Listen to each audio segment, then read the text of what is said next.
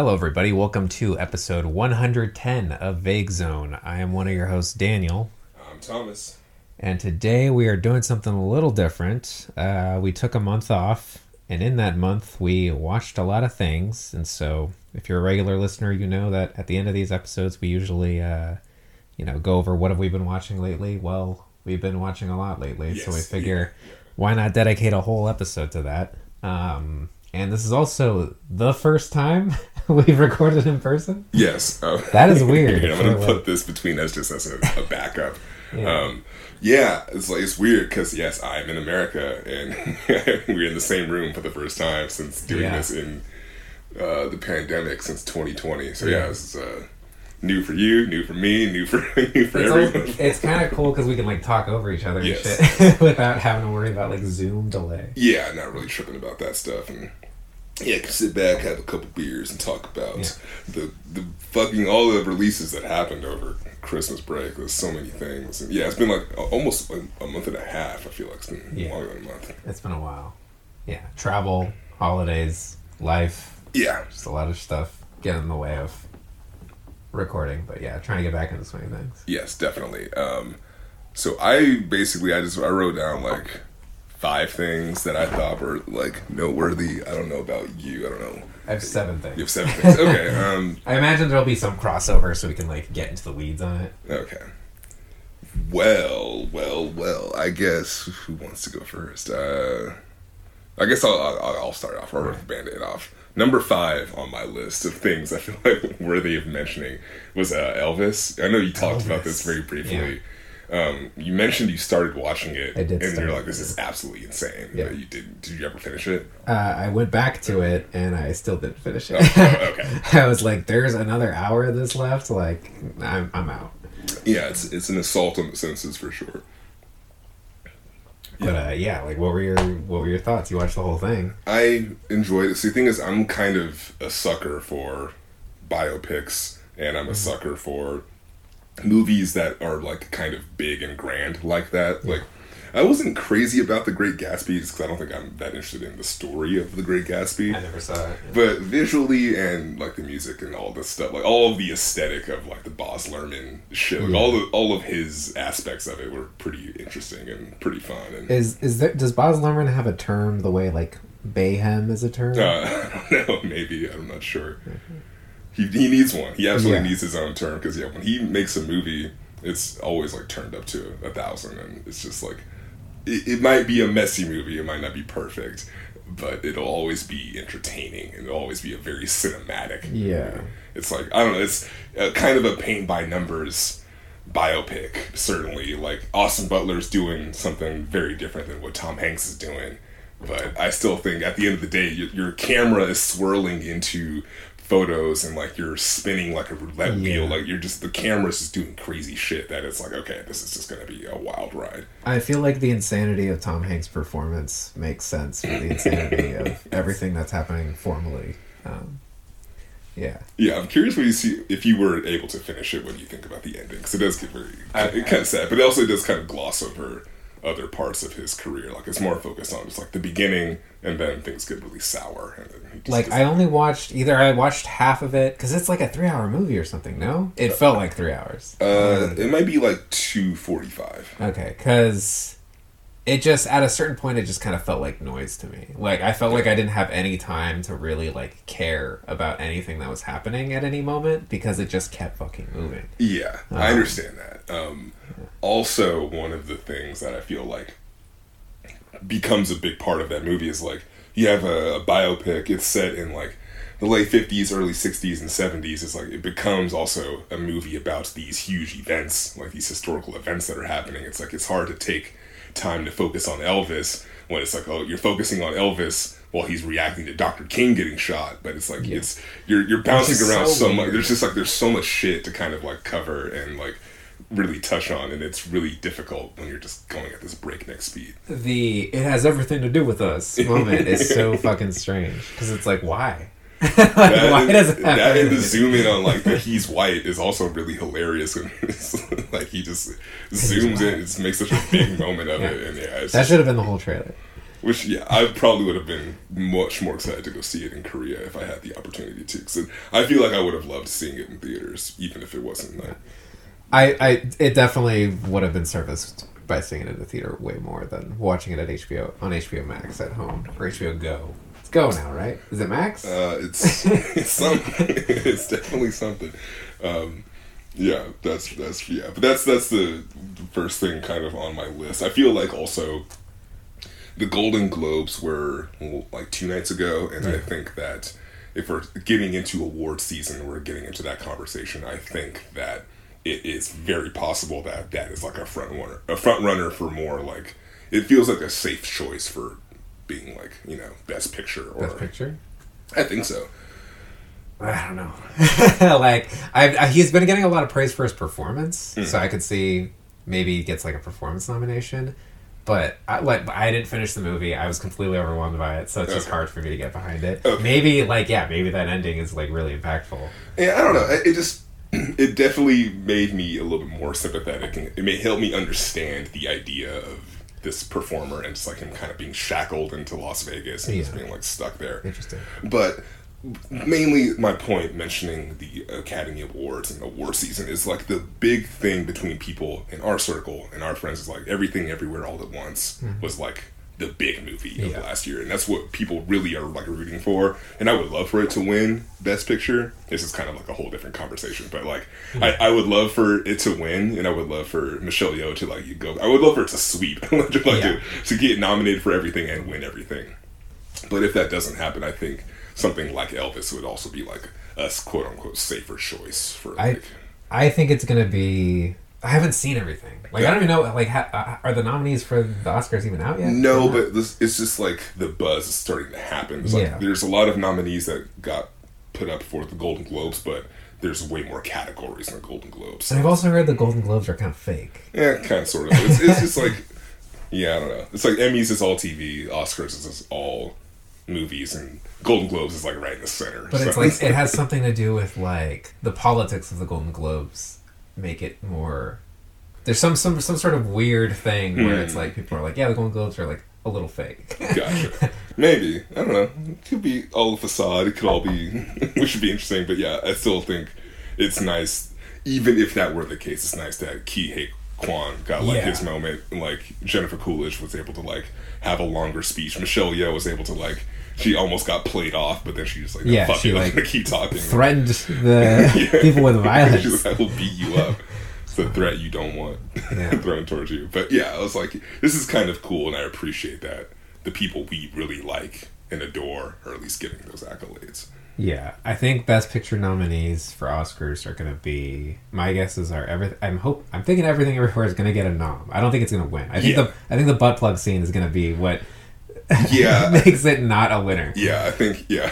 also, their other was the the one with Paul Dano and Daniel Radcliffe. Fabelmans. No, uh, the one oh, that, oh, the, the, one that came out before uh, the fart movie. Uh, Swiss Army Man. yeah, Swiss Army Man. is Also, just that being on their resume might turn them off. Um, I think Banshees of Inisherin will get a nomination, Yeah. and Oh, I'm yeah. thinking it might win. Um, I, I, I believe so too. I wouldn't be upset. I really like that movie. Um, I think Triangle of Sadness could get a nomination. yeah, Maybe Tar with Cate Blanchett. Yeah, definitely Tar for sure. Um, not sure about what else. Aftersun is getting a lot of praise. I haven't seen it yet. Um, I think Amsterdam could get some. I don't. I didn't like it, but I, that, that movie seems incredibly divisive from Yeah. what I've seen.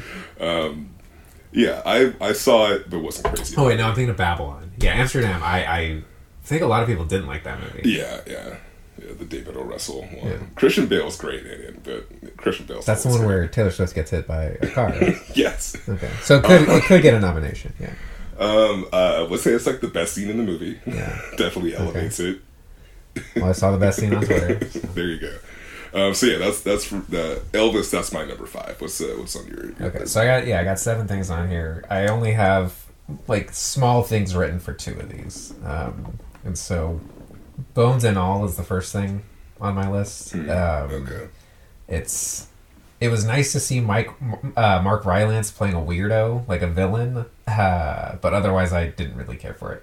Um, it's it Timothée felt, Chalamet one. uh, yeah, Timothée Chalamet cannibal movie. Oh, okay. Uh, I thought it felt very amateur. Uh, I, I went into it knowing nothing about it. Like I saw it with Kevin, all I knew was Timothée Chalamet's in it, and there's like a cannibal thing. Gotcha. Um, and so I thought like I was like, this feels like someone's like first feature. Like there's like a weird sort of like trying to be our artsy vibe here. And then the credits roll, and it's like, oh, this is a Luca Guadagnino movie, Oh, uh, like an established filmmaker.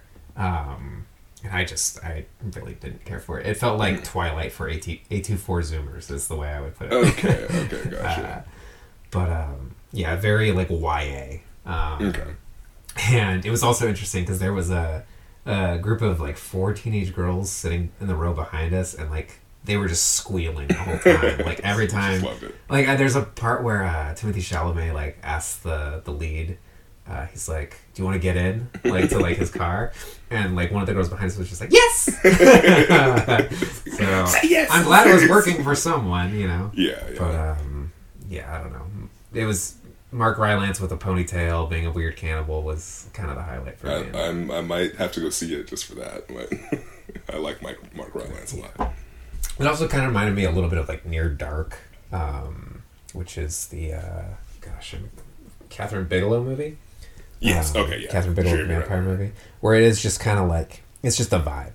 Like you're just kind of like sitting with a vibe for a while, and like plot wise, character wise, not that great, but maybe if you can get on the wavelength of the vibe, maybe you can just enjoy that. Totally. Um, but uh, yeah, so that's that's mine. And I just said Jeremy Renner, but he's not in that movie. This is the older one from the 80s. that Yeah, Near Dark is with uh, we talked about Bill it Paxton. nighttime. Bill Paxton. yeah, Yeah, Bill Paxton. Paxton. Okay. For sure. Okay. Uh, what's next for you? Uh, so next on mine is uh, kind of ties into talking about theater experience. This Tuesday for Five Dollar Tuesdays, I went to my local theater and I saw Megan in theaters. Oh yeah, what do you I, uh? I haven't seen it. Uh, I, I had a good time. I enjoyed it. Um, I think movies like that, I think it always helps to be in a theater. Like a good Yeah. PG thirteen horror movie, it's like helps see it in a group of people. Sorry, see it with a group of people. The group next to me was kind of like silent and not into it, but there was an older gentleman in our aisle. Every time something would get suspenseful, he would go, "Oh!" He would just like, and that would happen multiple, multiple times during like a scene. So it just be like rising tension. He'd go, "Oh, oh!" Did and this so- enhance or worsen it? I think it might have enhanced it. I think it helped it. Um, yeah, it's not like a super bloody horror movie, but I think it works. I think it's a lot of fun. Um, it's very silly. I think the memes definitely helped, like the trailer and everything. It's just a fucking dancing, sassy fucking girl robot that just slashes people up. And apparently, the original screenplay is a little bit more gory, and they kind of had to edit it down. Um, I think it's like a double bladed sword in that case because I feel like a PG thirteen movie might make more money, but the reputation of it might kind of suffer because Yeah. people might be like, "Oh, it's like watered down." There's some, you know, Yeah. kind of pulls. Malignant was better. Yeah, yeah, a little bit. I think. I don't know. I, I feel like if it's more accessible, I think that's really good. And like you know, it made its bu- budget back about like you know, like twice over at this point. It's like twelve million, and it made like fifty million or something. Are we like going to see a Megan Malignant crossover? I mean, I'm I'm I'm down for them to to revisit to, to go back to the well and to, to do more. I think that yeah, as long as that like sort of Blumhouse circle of people can sort of just make more movies, I think it's always Yeah. more fun. Um, yeah, it's good like theater popcorn schlock. Uh, it's nothing like groundbreaking, um, but I think yeah, it's still like a fun theater movie for sure. Yeah. Uh, I guess next up for me is another movie I don't have a ton to say about. It's Tar with Cate Blanchett. Like, did you see it? No, I really want to. Like, definitely very good, but I don't have any strong feelings about it. like, oh, I got out of the theater being like, yeah, that was good, and I feel like in a year, nothing will have stuck with me from this movie. Like, That's a good way to look at it. like Cate Blanchett is great, but that's also unsurprising. So Yes, it's yeah. like it, it. There was like nothing from that movie that I feel like particularly excited by, Yeah. and um, yeah, like I keep I'm like reading like reviews online and reading all this praise. Uh, people talking about like it's the cancel culture movie of like this generation or something like that. It's like it's it's mo- about more than that. like that seems Okay. like you're kind of undervaluing it because the cancel culture is like a component of it Yeah. but it's mostly about like like that is a response to what this movie is about which is about woman like kind of abusing her position of power and like Gotcha. the paranoia and like the I don't know, like she can't distance herself. Like she knows what she's doing, and she can't distance herself from knowing what she's doing, uh, even though she tries to pretend like she's not doing what she's doing. yeah, and also I want to mention this is about like a real person too, right? Like the actual like composer, Well, I, right? I didn't. I, I don't know. I, thought- I thought I don't think it is. I thought the person was like real, like that's like an actual female composer that it was based on. Uh, let me see here. Not a real person. Not a real person. Okay. Uh, what was weird about this movie was when we went to go see it in theaters, it was uh, a preview for this movie about, I want to say it's called She Said. Uh, it's a movie about Harvey Weinstein and Gotcha. like Yes. Yeah. uh, journalists like investigating his allegations. Uh, and so it was interesting seeing this preview before this movie Tar, and then watching Tar, which is about uh, a gay woman, um, kind of like abusing her uh, power, and it, like I couldn't help but think like, why did they make this about a gay woman? Like, why did why did they make this about a man? Like, what is this trying to explore in that way? Um, I don't know. Maybe they maybe it was just more of an interesting dynamic. I don't I don't really know. I, Yeah. But yeah, No, sure. Something like that. And uh, she said is a narrative, correct? It's not a documentary. Uh, yeah, it's like a, Okay. a drama. Yeah, I've heard about that. I'm really interested in that. Here's some good things. What's next for you? So for me, next on my list, it's kind of like a, a two-parter thing because both of these movies sort of visually and kind of aesthetically share a similar space in my mind. You can sort of chime in and say if you agree or not, but excuse me. Um, both of these are uh, two movies I wish I was able to see in theaters, and really regretted just having to just watch in my studio alone because I was like, these are fucking great movies. I would love to see the reactions from people. First one is The Menu, and the second one is Glass Onion, and I feel like they both kind of feel like going to private islands and you're sort of orbiting around like an eccentric person like at the center uh, anchored by very, very good actors in both movies uh, glass onion being um, uh, Edward Edward, Norton. Norton. as the crazy billionaire, and then uh, the menu being Ralph Fiennes as the, the chef. And yeah, I enjoyed both of them a lot. Um, I think Glass Onion is a good time. I actually might have liked it a little bit more than Knives Out because it didn't have as much hype around it. I know you were a big fan of Knives Out. Yeah. And I had a lot of friends that fucking loved it, and people were really talking that movie up. And by the time I saw it, I was like, oh, this is good. Like, it's a solid movie. Didn't like quite blow me away, but I feel like Glass Onion, which is like a really good, just kind of sneak this in there. People might be skeptical of a sequel. It's kind of a, yeah, and uh, it, it, it might look. I'm smiling at you right now. I feel like you're reading into that. like I don't know. I'm just like yeah. I I feel like the setup and the pitch of that movie it seems like it might be a little bit unappealing and like maybe too soon for a sequel, but I think it, it worked really well and I don't know. It was a good time. What do you think of Glass Onion? I just I did I not talk to you about the menu?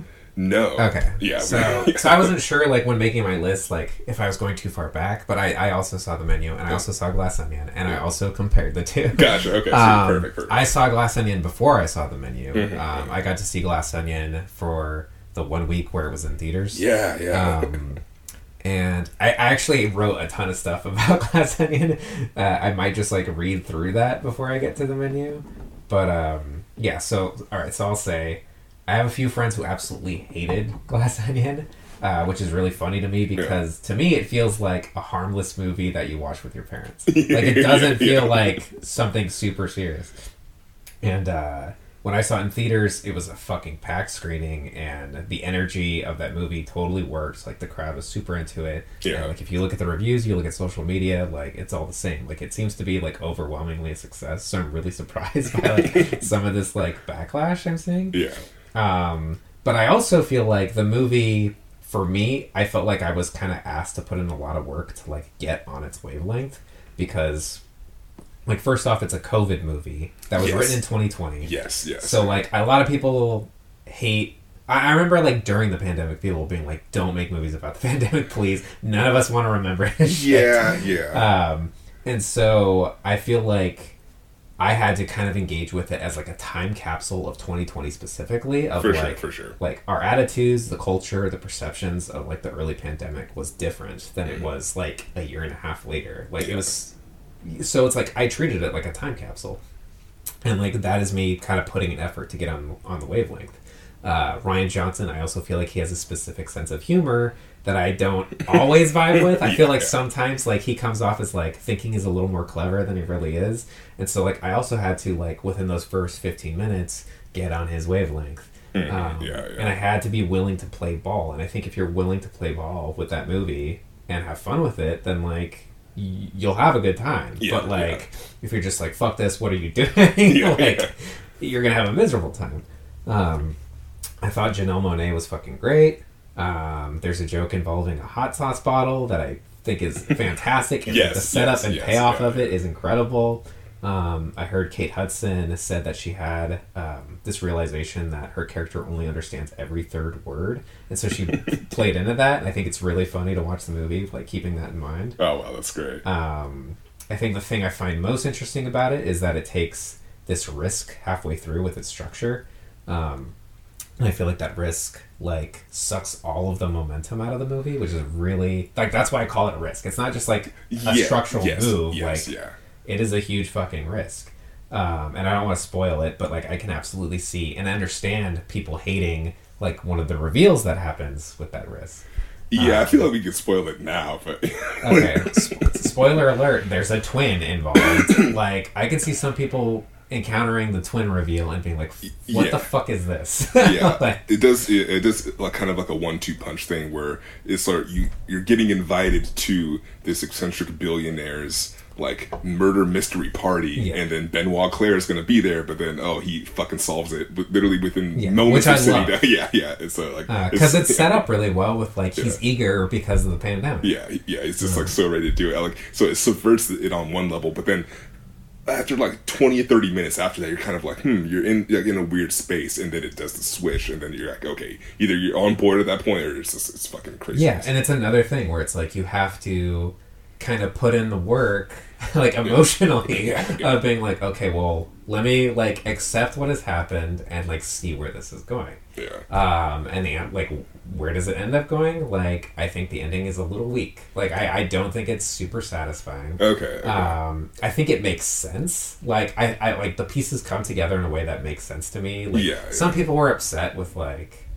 I guess we're in spoiler territory. Yes, yeah. Like they were upset with like the Mona Lisa getting destroyed, and it's like, don't be a fucking baby. It's not real. Yes, yeah. like, fictional Mona Lisa, Yeah. In a movie. like, grow up. um, Yeah, I thought that. Yeah, it was. If you're gonna, yeah, if you have the power to do something like this in a movie, yeah, have a fucking prop Mona Lisa and have your villain Yeah, fuck it up. like, like, it, and it ties in to, like what the character's been saying the whole time, which is like they want to be remembered alongside the Mona Lisa. Yes, like, yeah. I think maybe it would have been a little more satisfying if Janelle Monae's character tricked Edward Norton into destroying it Yeah. rather than destroying it herself. Yeah. because then it's like then you don't have that segment of the audience who's upset about it being like feeling like it um destroys our investment in the protagonist Yeah, yeah. um, or sympathy with the protagonist. Um, but at the same time, it's just like I don't fucking care. yeah, yeah, Like, totally don't give a shit. um, I think it's just like everything happens a little too quick with like people jumping on board and breaking things, and it's like it just felt a little extravagant, and like the explosion and no one's harmed. Gosh, Like it felt, it just felt a little weird. Where I was Okay, like, eh, I'm kind of now I'm like being asked to take take a lot of leaps. yes, yeah, that is that is that's fair. like Right. you got me to take some leaps to be on your wavelength, but now I'm just like, eh, I don't know Yeah, about this. that is, that is a very good point. Yeah, it does get a little bit wonky towards the end. Yeah, because yeah, you're like throwing around all these glass pieces, like all of the stuff inside of this massive room is like made of this substance, and so yeah, they're just shattering Yeah. everything. Yeah, so it gets kind of over the top. And one thing that kind of made the experience a little bit also a little bit imperfect for me is I was watching it on Netflix, and so there's a moment where a character is essentially poisoned, and like there's a moment where it happened, yeah. and I was watching it, and I was like, hold on, pause, rewind. I just like just kind of, Oh, I just like focused right in on that See, moment. like. I thought I knew, like I I remember seeing he handed him the glass, Yes, and yeah. then we get the false, uh, flashback. Yes, yeah, yeah. And I was like, oh, maybe I didn't. And Yeah. so like it totally like I had no choice but to go along with it. Yeah, in exactly, theater. yeah. And then so when when it gets called back to and it's like, what did you actually say? And it was like. I was right. Yes. like I thought that was like really satisfying. Yeah, at home I was like, "Fuck!" Like this is the Netflix generation of me doing it. Like, Yeah. I, like I'm gonna make You sure. spoiled it for yourself. yeah, spoiled it for myself. I'm impatient. I, I've read about a lot of people doing shit like that, like rewinding and being like, she bumped into him, like noticing all these details. Yeah, and it's kind of hard to just like not do it because I was like, "Fuck it!" Like I'm here, like I'm Yeah. fucking smoking and watching. I'm having a good time. Like I'm enjoying it. Like Yeah. I'm having fun with it. But yeah, kind of scrubbing through. But going back to the menu, I think it's really interesting that both these movies came out this year and that they have a very similar sort of aesthetic where it's an ensemble cast, centric person at the center, but the menu is making this whole commentary on like consuming food and how it's like we're in this culture of like Instagram culture, but also like criticism and like how your criticism can just like completely destroy a person's career and just the eccentric chef kind of going to the extreme. and the disconnection between like criticism and production. Yeah. like I don't know. Um, see, I didn't care for the menu, okay. uh, and for me, it was like I didn't. I, I, I this is okay. I saw the trailers for the menu, and I already didn't like it. like I, I like wasn't into those trailers, and it got good reviews, so I was like, okay, like, I'll, like I'll go check it out. Like I got invited by some friends to go see it. Um, so it's unfair of me because I kind of already made up my mind. Gotcha. But um, like watching that movie, and I think having seen Glass Out, what it kind of illuminated for me is that the menu. It feels like we are presented with these caricatures, these straw men that the movie is allowed to push down. And, and I, part of what I'm thinking of specifically is those the food critics who are Yeah. like eating and like throughout all this chaos, they're trying to like you know overlook it and still continue to like be food critics. Yeah, and, yeah. um, and it's just ridiculous. Um, and it feels like to me, uh, if you're setting up a straw man to push them over in your movie, how much of a victory is that? Um, Yeah, how much of a valid criticism is that? And why I what I think is interesting is because Glass Onion also very much sets up caricatures. Yeah. However, what Glass Onion does is it feels like it gives those characters a little bit of humanity uh, because ultimately what it does is it says like, well, these character like part of the reason these characters are the way they are is because they're groveling for money. Yeah, like they've been corrupted. Yeah. Um, and so it feels like giving them that extra bit of dimensionality like does a lot of lifting and helps yeah, sell it def- for me. definitely, definitely. Um, so, yeah. so yeah, I wasn't totally into the menu. Yeah, I think it also helps that even though I do, I am sort of very carelessly comparing the two for aesthetic reasons. No, I I, think, mean, it, I think it's totally valid. yeah, I think there's more of a careful hand with Glass Onion. You have Rian Johnson being more focused on like the five or six characters in that movie as opposed to like the ten or so that are in the menu. There's just like way more characters going on. There's- And and the menu, like, it does give like it's mostly just those two characters that are like painted weirdly, and then Yeah. um, what's his name? Uh, our like main dude, Nicholas Hoult. Nicholas Hoult. Yeah, he's he's bizarre, but uh, but like John Leguizamo's character like feels more like a human. Yeah, and um, I mean it's mostly him. It feels like more, you know, Yeah. but- Yeah, I don't know. I, I just I appreciate just the ridiculousness of some of the things, like the plate, like the plates, kind of going along with like how the movie's progressing. So like Yeah. when, yeah, the guy he like when he makes his bullshit, they're like, oh, it's his bullshit, like it's Jeremy's bullshit, or like when they are chasing the men out in the field and like, he goes to a chicken coop and then he gives them like a yeah. like a fancy like It's got some, deviled egg or some satisfying punchlines. yeah. I think those things like being work coming from the food industry, like be, being in the kitchen and stuff like that. It, it helps just kind of like express like just those frustrations in a really like interesting way. And, Yeah. yeah. It is like I think very uh, obvious and over heavy handed with what it try, was trying to say. Like literally dunking the angel investor with angel wings into the ocean as you're like killing him. Oh, that was also very satisfying. yeah, he's like, well, now I'm free. And it's like it's not, and it's not, it's not like I didn't have a good time watching it. Like I was totally engaged. Uh, it's just yeah, there was like I couldn't help but compare it to Glass Glass Onion and figure out like okay, why do why do these certain elements in that movie work versus this one? Uh, yeah, I don't know. It was fun, fun comparing. yeah, definitely, definitely. Um, next thing on my list, pretty brief, is Fresh. Have you seen Fresh? No, I did Um, not see Fresh. This is a movie my friend Caitlin told me about. Um, it's kind of an odd one. So it's it starts off with like just being about like the horrors of being a woman navigating the dating scene, and then it turns into something that's like much more sinister and overtly horrific. Okay. Um, it has some, having to do with cannibalism. Another Oh. cannibalism movie. Cannibalism really hot right now. Apparently. yeah, a lot of them in 2022. But like the movie also has this like weird sense of humor that kind of undercuts everything, which makes it kind of uh, a weird viewing experience because like you want to take like the awful stuff that's happening in that movie seriously, but then you also have like Sebastian Stan who plays like the villain. Uh, spoiler alert. Yeah. He's like dancing around like and all this stuff and. I don't know. It, it's a little playful with its style sometimes, and um, but I did really enjoy it, and um, I feel like it sits alongside like other horror movies from this year, like Barbarian and Smile. Um, so like if you like those movies, I feel like this is of the same caliber, and like add that to your list. Okay. But yeah, that's all I have on. Fresh. Yeah, I like I feel weird. I've like been not watching trailers at all. So like you mentioned the trailer for the menu, like I didn't see that, and like I've don't think I've heard about Fresh either. These are all Yeah, I, I only heard about it from my friend. Um, I know it was on Hulu. I think I scrolled past it sometimes, and then she was like, "Did you watch Fresh? Like, you gotta watch Fresh." And then one of my bosses was like, overheard us talking, and he's like, "Are you talking about Fresh? That's a great movie." okay, sweet. Okay, check it out. Um, okay, so next on mine is a little mixture. Does it look good? The levels are good. Checking that zoom. Um, it's kind of like a, a combination of things. Um, it's more of like a shout out to Aubrey Plaza. I've just been watching a lot of Aubrey Plaza stuff, and so over like December, I was really big into season two of White Lotus. Yeah, That Was, that was for sure like awesome.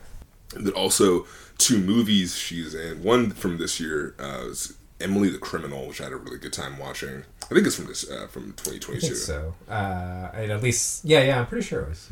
Yeah, that was a, that was awesome. Really like that. And also, um, we mentioned on the show Ingrid Goes West. Yeah. And I finally got around to watching that this morning, which I had a really good time watching. But yeah, she's on a great upswing right now with her career, especially with uh, the White Lotus. I think she had a really great performance in that, and just like being at the center of just like this crumbling kind of relationship, this weird fucked up vacation. I think those shows, sorry, each season of that show is just like good television. It's just beautiful people in beautiful Yeah. exotic locations dealing with a, like uh, like drama and a murder that happens, and so it's hard to kind of if you have a pulse, you'll most likely be interested in watching those shows. And yeah, season two is a lot of fun, and uh, they play a lot on just like the really small like questions of like oh like did they actually do something behind closed doors or like what happens if a couple kind of scurries off onto an island by themselves and they play with that tension really well but i also had a really great time watching emily the criminal um just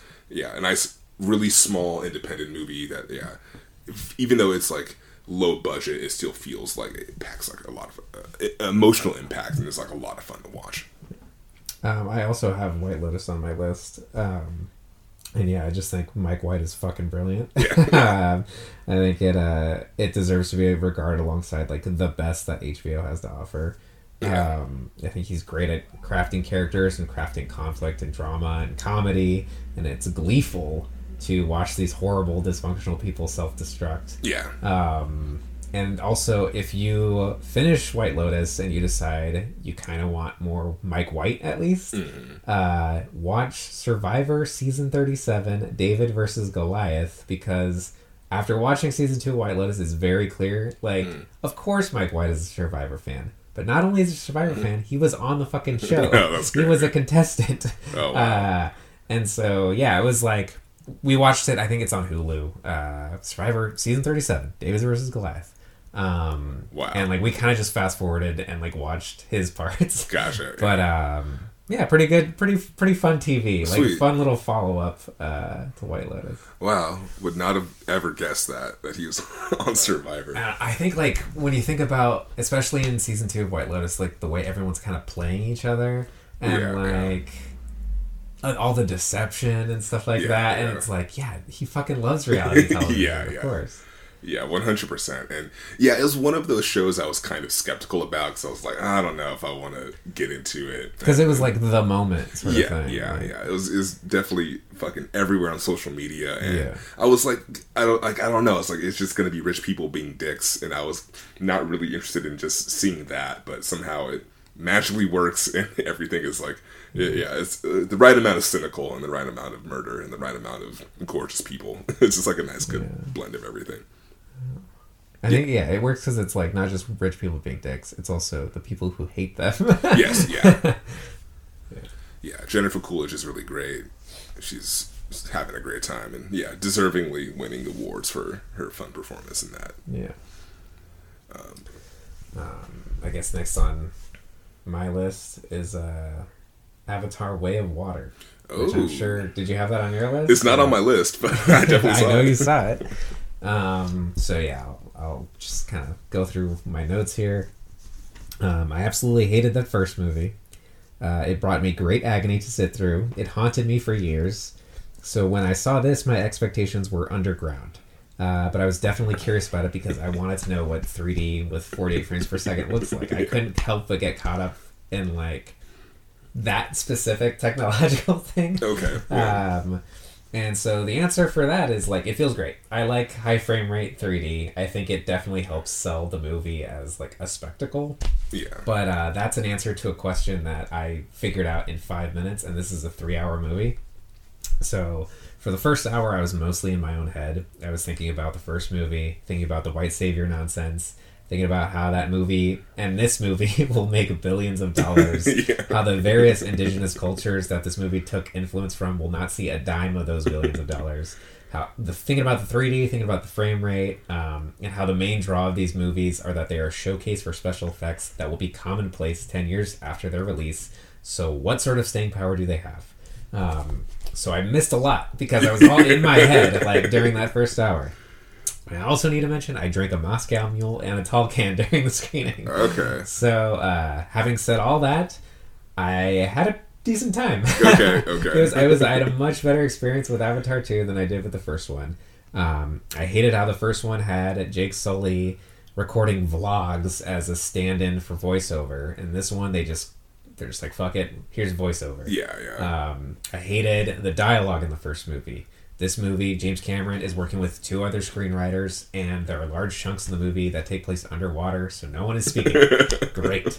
Um, it's true. and- It's very true. and I also like this movie. It like focuses on younger characters, so it feels more like a YA movie. And I feel like I'm a little more tolerant of like dumb bullshit in movies if I know that it's targeted towards a younger audience. Like if I'm like if I can like yeah, yeah. sort of like uh distance myself and be like, well, it's not for me. Sure, sure, someone did it. Yeah, yeah, I can see that. I can see that. Uh, but um, yeah, like I had a better time. Like there's some weirdness in it. There's a Navi wearing sunglasses. Uh, a whale gets its skull drilled into drilled into. Um, there's a moment at towards the end where like one of our main Navi girls like wears some sort of bioluminescent manta ray, like a pair of wings, and it's just like insane visual to see in 3D and high frame rate. Um, but yeah, it's a fine movie. Uh, when it comes to like weird, like big budget special effects blockbusters that James Cameron has been attached to in recent years, Alita Battle Angel still. can leave it more. okay. yeah, that movie is so much weirder with all the body horror shit. Yeah, yeah, Um, definitely. Yeah, I am much more interested in that than I am interested in Avatar. Yeah, hey, Avatar is for the yeah, it's for the mainstream. Literally, it's for the it's just for the mainstream viewer, very much so. Um, I don't know. Yeah, it, it's very mixed. Like it, I do appreciate like on a movie at that scale, you sort of get to have a moment where there's like a very painful whale hunting scene where it's mm-hmm. like a whale is getting like hunted and like fucking like killed and harvested for like yeah. The re- harvesting was the interesting. yeah, like a me. resource for it, and then like to see like that animal get revenge on a poacher and like Yeah. rip its arm off is like really satisfying Yeah. in a And you know, like, see, that's another thing I had in my notes is like, if he did a rated R one and like got crazy with it, because like we get that one ar- arm tearing scene, Yeah, yeah. it's like you know he wants to do more of that. yeah, he definitely could get absolutely insane Right. with it. But yeah, it's, it's yeah, it's very middle of the ground. Yeah, we have a lot of uh, the word "bro" shows up quite a bit Oh, in that yeah. third act. Yeah, just I can't feel like yeah, the actors kind of like improvising and just being like, okay, we're on a big, big budget film action set, and just kind of get these different point A to point B. But yeah, your actors aren't as capable of being articulate in those moments and being able to say like, oh, let's go, bro, we gotta get out of here, bro. It just it starts to not work, and yeah, that actor kind of frustrated me a little bit too. Uh, Spider. yeah, Spider wasn't wasn't crazy about Spider. Burning Man. Yeah. Yeah, definitely has like a vibe. And yeah, it's like you know all these characters are going to be sticking around and kind of staying around for these further installments because that's what's going to be happening. Yeah, but I don't know. I'm not sure. It's like, it's a fine, I think it's okay movie. I don't think it's Yeah. as offensive as the first one. But um, yeah, it is. I don't know. Yeah, it's like we're getting back into this machine of like, yeah, like just make this big franchise piece, big franchise spectacle. And yeah, I think it does have something to say, but yeah, it's like I said, it's, it's more just for the visuals, and that's like the main thing we're here for. Yeah, it's like I can't imagine being sincerely like thrilled about it. Like I can imagine, like I understand like people who are ironically like jumping on like the Avatar train like as a joke, but it's like I can't. Like I, I will always remember, um, like AJ worked at the theater that we saw it at, and it was either him or our friend Crusher who said that like a man came out of the theater and was crying and saying like I'm just so glad they got to be together. yeah, yeah, yeah, It's like, how? yeah, yeah. The way that movie affected people. Yeah, it's like I didn't see the first one at all until this past year Yeah. in Korea. It's like the first time I saw it was in theaters in Korea in 3D, and I was like, okay, this is cool. But like, I definitely don't feel like I missed out on something Yeah. like the past couple of years. And so the 3D technology wasn't even as impactful as it probably would have been to me in 2009. But it still was like, okay, yeah, like it's Yeah. it's it's gorgeous. The, even the frame rate stuff didn't quite stick out to me. That wasn't even like a something that registered. I was like, okay, yeah. Well, I mean, it may not have been at every screening Okay. high frame rate. Okay. So like because it's it's pretty obvious. Like every underwater scene is like 48 frames per second. Like Okay. we saw it at uh, the Metreon in the Dolby Cinema.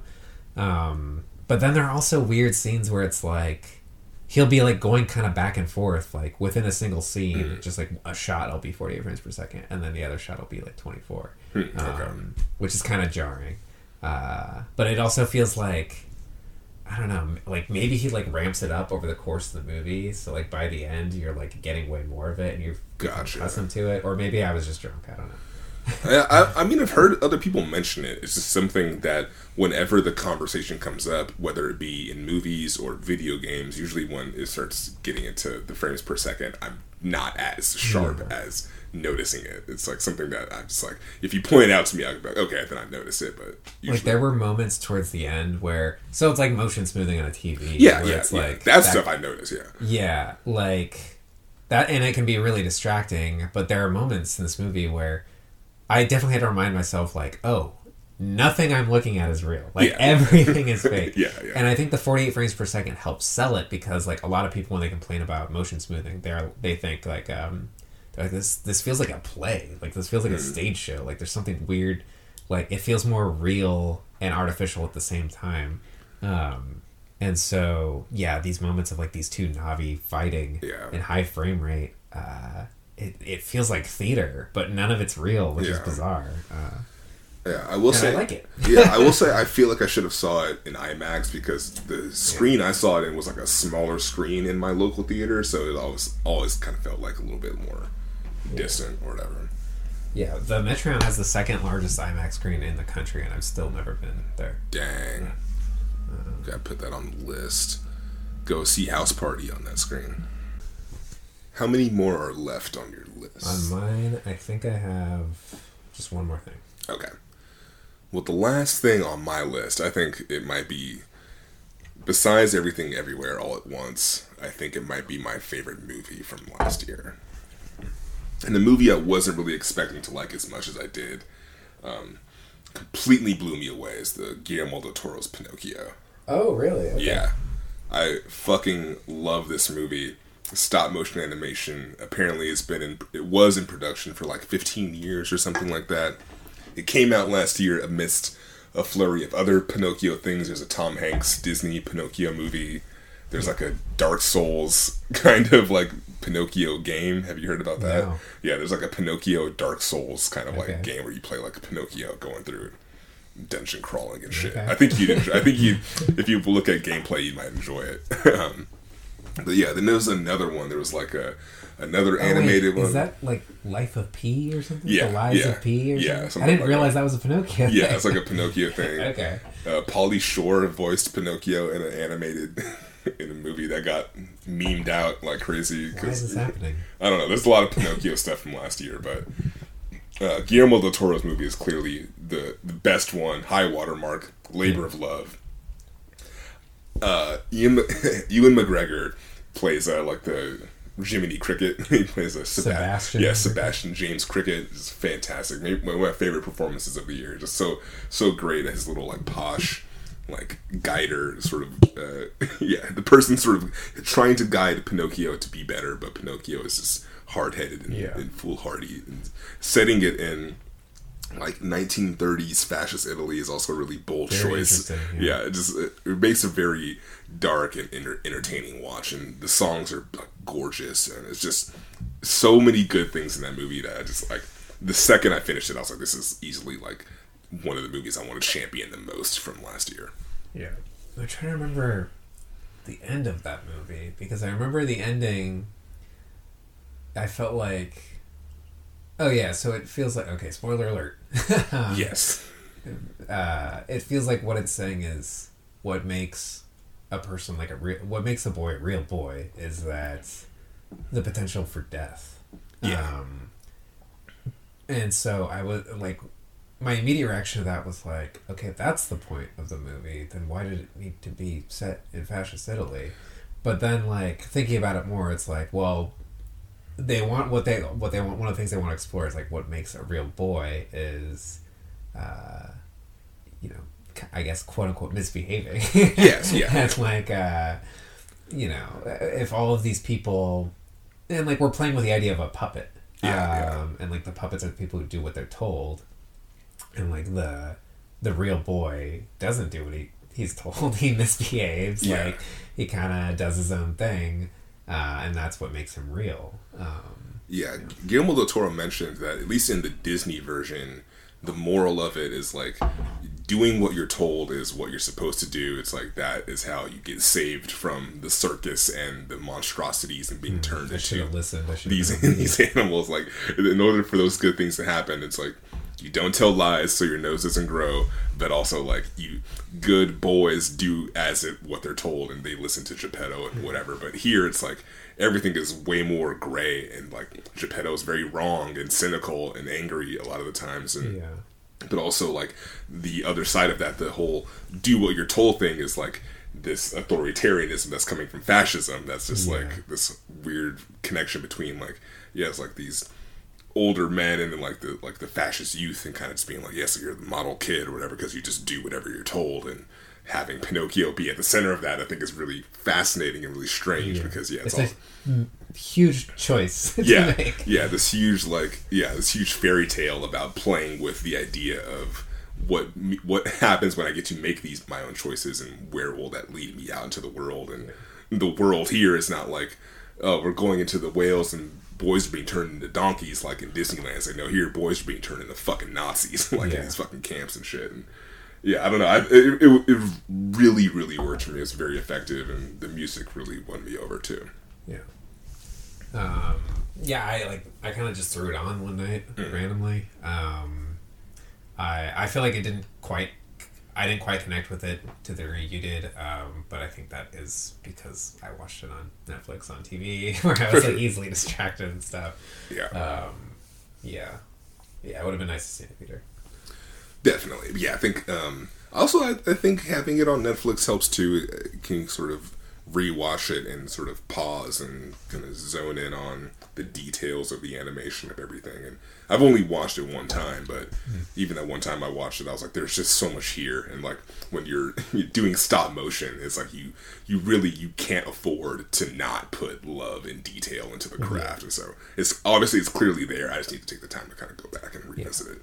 There's been some nice uh, behind the scenes videos floating around on like social media and stuff too. Hell yeah. the whole process, and it's just stop motion's fucking insane. yeah, yeah. So yeah, give him the accolades. Give him all the awards. I'm sure it'll win like best animated. I fucking hope so. As opposed to I don't know what came out from Disney this year. Um, fucking uh, Lightyear. oh man, that yeah, that, which no one saw. yeah, that, that would not be good if that won. Um. So yeah, the last thing on my list, it's a show that I just picked up this week. Um, I'm four episodes in, and I think there's ten episodes. It's called "I Love That for You." Have you heard of this? No. Um, so the show follows a childhood cancer survivor who, as an adult, gets a host, uh, gets a job as a host on a home shopping network, and by the end of episode one, uh, she gets fired. um, like it's been like her dream to be the host of uh, on, on a home shopping network, and she gets fired. And as she's being fired, she blurts out, "I have cancer," and so everyone feels sorry for her, and she gets to keep her job. Oh damn. Um, and it is a it's a comedy. um, it stars uh, Vanessa Bayer, who's from SNL. oh okay. and she gotcha, yeah. is an actual childhood cancer survivor. Oh really? Um, and she's also a huge fan of the Home Shopping Network. Um, so it's like semi autobiographical. I pray she didn't actually lie about cancer to anyone to get to get ahead. Um, but yeah, the first two episodes are directed by Michael Showalter from Sweet, okay. State, Wet Hot American Summer. And so like if you're a fan of I Think You Should Leave or Wet Hot American Summer, then like I think this movie, this show is perfect. Uh, I really, really, really recommend it. Um, Yeah. I've had to pause it a few times because it can get like very cringe comedy. Gotcha, and yeah, I've had to like pause it and like step away for a moment. um, Emily will like look at her phone like when we're watching sometimes because she's like, I can't look at the screen. uh, but like, it's very good, and it also will like sometimes go into like more heavy, heartfelt territory because you are dealing with cancer yeah, yeah. and like you are dealing with this question of like like it, it it grapples with like not wanting to be defined by your traumas. Um and like if you like my sister had cancer when she Yeah, was yeah. 15 and so like i definitely see like you know people who, who childhood cancer survivors who have like struggled to find their way through adulthood like with survivor guilt all that stuff. Uh I don't know. It is a very interesting show. like it's it's really really really fucking good though. Okay. Uh, and the first two episodes are free on YouTube because it's a Showtime show, which means no one's gonna watch it. ah, Showtime. Uh, yeah, yeah, no one has fucking Showtime. But yeah, the first two episodes are on YouTube. Absolutely worth watching. Yeah, Vanessa Bayer is awesome. I really enjoyed her when she was on SNL. She always kind of has a, a manic energy that reminded me of Molly Shannon. Yeah, well, Molly Shannon is on this show. oh, that's great. and she's incredible. Uh, great. I, I believe it. like it's funny that you say that. So it's like the idea is that when when Vanessa Bayer, her character, was in the hospital, uh, that she would watch the Home Shopping Network, and uh, Molly Shannon is a host on the Home Shopping Network, Mm, yeah. and she like dreams of being like Molly Shannon. Gotcha. And then so she actually gets a, a job, and like her and Molly Shannon are working alongside each other, and yeah, Molly Shannon's incredible. That's perfect. Yeah. That's awesome. It's very dope. Mm-hmm. it's uh, interesting that she's having like a revival. It feels like Yeah, yeah. between like this White Lotus, uh, the other two was like another HBO show. Yeah, yeah. Yeah, I'm always happy for a good later career kind of upswing mm-hmm. and like sort of people kind of turning yes. Hey, I think it's really great for anyone who sort of if they want to do it and if that's their goal and they can sort of successfully make that shift. Fucking Batista has been doing great. Like he's like the trailers for the new M Night Shyamalan movie has been Oh, playing yeah. and like say what you will about his movies, they they are hit or miss, but um, they're always. I think they're they are always very fascinating and, and interesting in their structure and their layout and their mystery and their tone. And I think this new one is kind of kind of fun. It looks like yeah, it's like Rupert Grint is like in it as well. Like it's just Yeah. It, it's it's it feels like it'll be a fun movie to go check out. Just to, but yeah, he's awesome, and yeah, he's kind of expressed recently in interviews that yeah, he didn't want to be like compared to Dwayne Johnson. He kind of wanted Yeah. to be a little bit more successful and do More more, serious, more yeah. Hmm. meaty roles, which I think is definitely succeeding at. Yeah. Yeah, I feel like his character in Glass Onion, it didn't seem like. Like, it was cool that he was in that movie. He's part of that ensemble. Yeah. But it's also like, eh, how much of a performance is this? Like, I know the character's nothing like him, but it feels like the character is more defined by, like, everything surrounding that character Yeah. rather than like a personality. You know. Yeah, for sure. Um, you know, we're kind of bouncing around. I was wanting to mention God of War Ragnarok, but I'm not like Yeah. that far into it. I'm trying to like to remember exactly at like the place. I know you you're done with it, right? I finished it. Yeah. Okay. Um 'cause I like wasn't loving it. There was a, a few parts where I like started to get kind of frustrated because I feel like I was getting overwhelmed with just the amount of story that they were Yeah, sort of offering absolutely. towards me.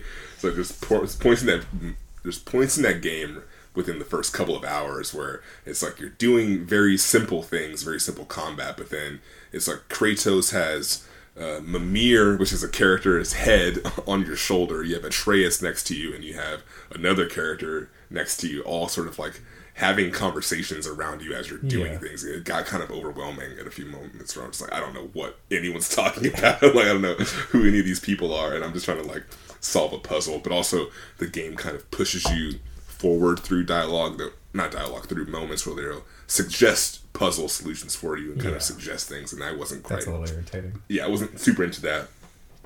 With that said, there's a moment that kind of happens early on with Atreus that like I really liked, where you sort of have like this realization where you sort of you go off on a detour with a new character who you've never met before. That's when I got into the story. yeah, I was like not into it at all, but then they do the reveal where there's like these three paintings on these mm-hmm. rocks, and I was like, oh shit, now I'm like Yeah. really into it. So now I'm like trying to power through and get to the end of end game. And- That's how, exactly how I felt. Like as soon as that moment happened, I was like, "Well, now I gotta know what the fuck happens. Yeah, like yeah. I gotta fucking race through this game." Uh, and it's a long game. Yeah, yeah. it is much longer. Like that. Like I remember getting to like the last like large area. Yeah. And I was like, I like I'm ready for this game to end. Like, and there's a whole other area, and then it ended up being like one of the better areas in the for game. sure. Um, Yeah, it's gotta stick it out. Yeah. yeah, it is a game that like I kind of just had to like give myself over to and kind of like binge. Mm-hmm. Um, I know a ton of people are frustrated with it though, like with Yeah. like the way it bounces story and gameplay. Yeah, it can be a lot, and there's certain moments where I just like want to sit down and kind of zone out and just be like, okay, I just want to like play something and like listen to a podcast maybe. But God of War isn't like that game at all. There's just so much story, so much Norse mythology, so much like going on between like just all the characters involved and just them giving you information and yeah. I'm I'm looking forward to finishing it though. I just need to kind of dedicate some a couple hours a day. Yeah, it's like I enjoyed it, but it's like it was not a contest for like game of the year, like Elden Ring versus yeah. God of War. Like Yeah, totally.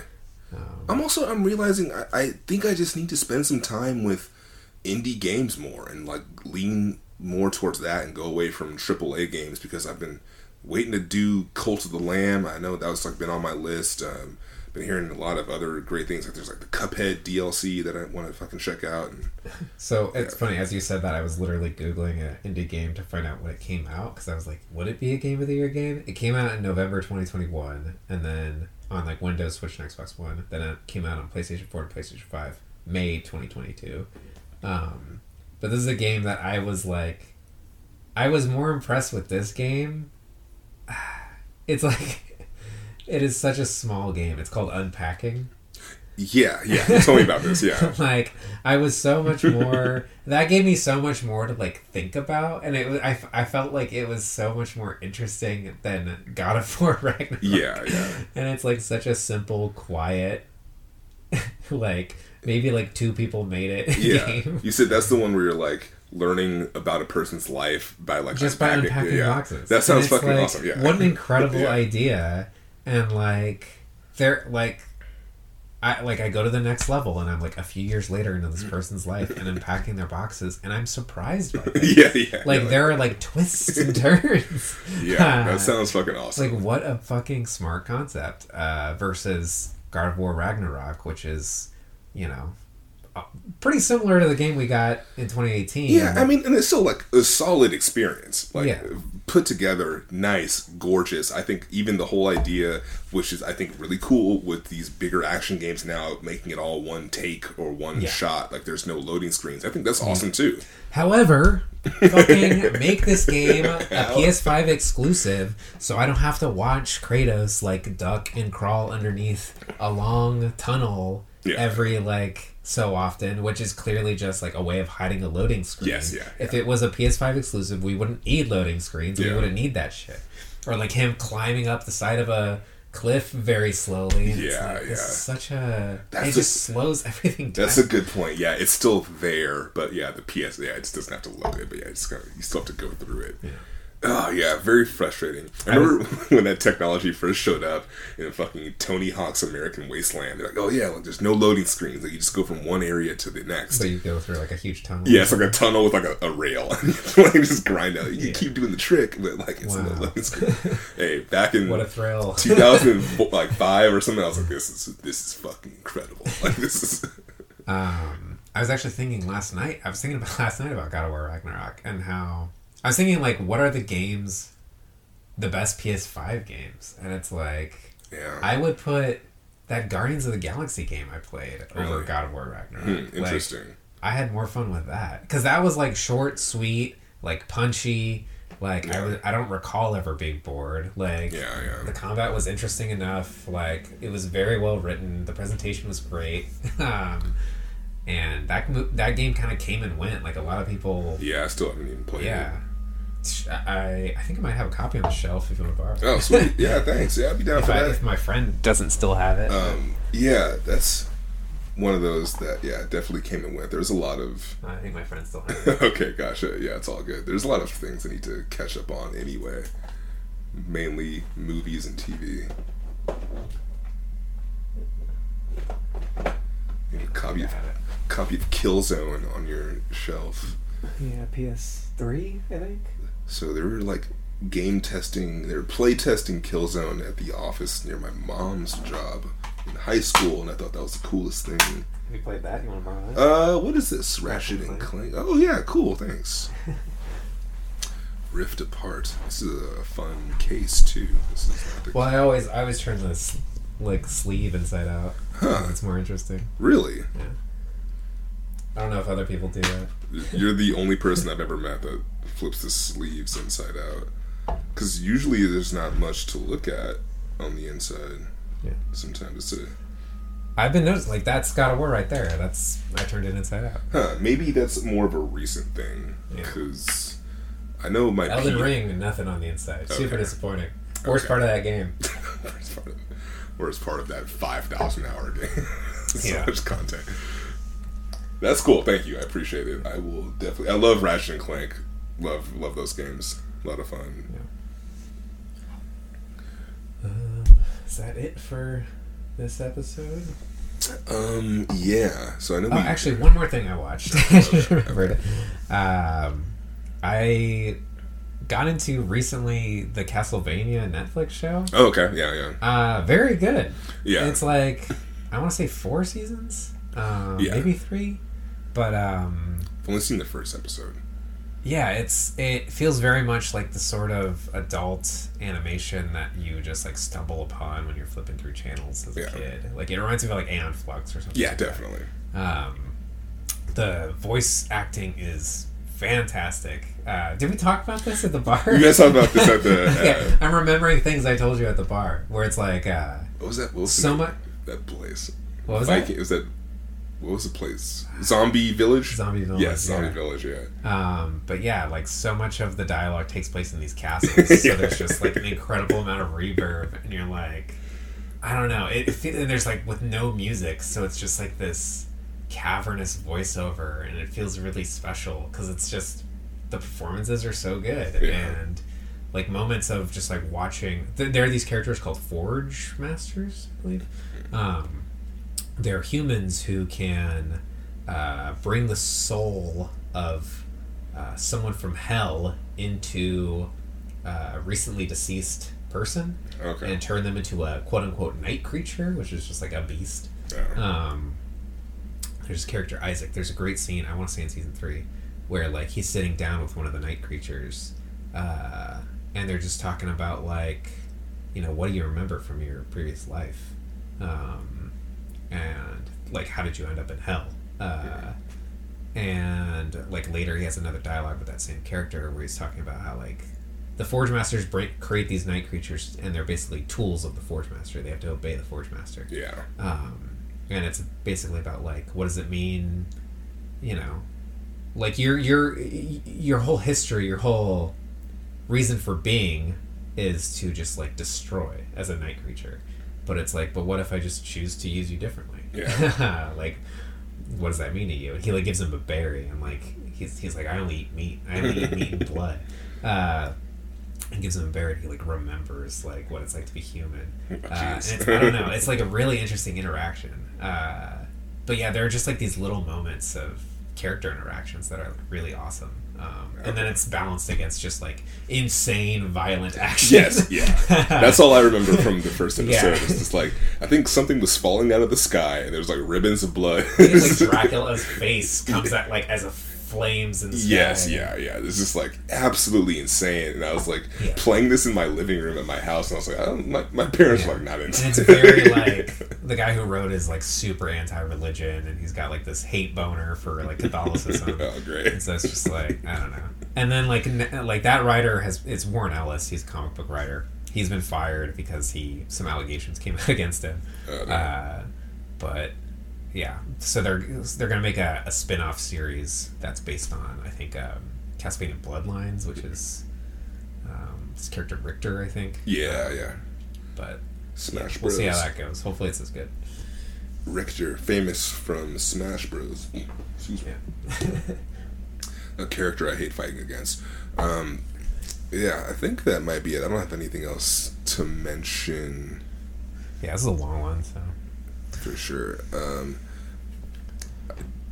so the last episode we talked about doing zombies. yeah, as we're our- doing Soul Station. yeah Soul called? Station. I think Okay. that's next up. So, sometime next week. Yeah, sweet. Uh, Jason wants to get a drink after this. You wanna or like hang out? Yeah, sure. Sure. Let me. Let's let's land this B fifty two. Let's let's see if we can land this this plane here, in person for the first time ever, successfully. I know. Wow. It's great. I love it. I love it. Yeah. All right. This has been episode 110 of Vague Zone. If you would like to contact us, you can email us vaguezonepod at gmail.com. Let us know if you have comments, concerns, or movie suggestions, theme suggestions. Let us know. We'll watch it. I'll watch it. I'll go to the theater and watch anything. I might even see House Party this weekend. You can tweet at us at the Twitter on Twitter at Vague Zone. Let us know what you're watching. Let us know what you're doing. But yeah, this has been episode 110. I'm Thomas. And I'm Daniel. We'll see you next time. Thanks oh. for listening. Kill.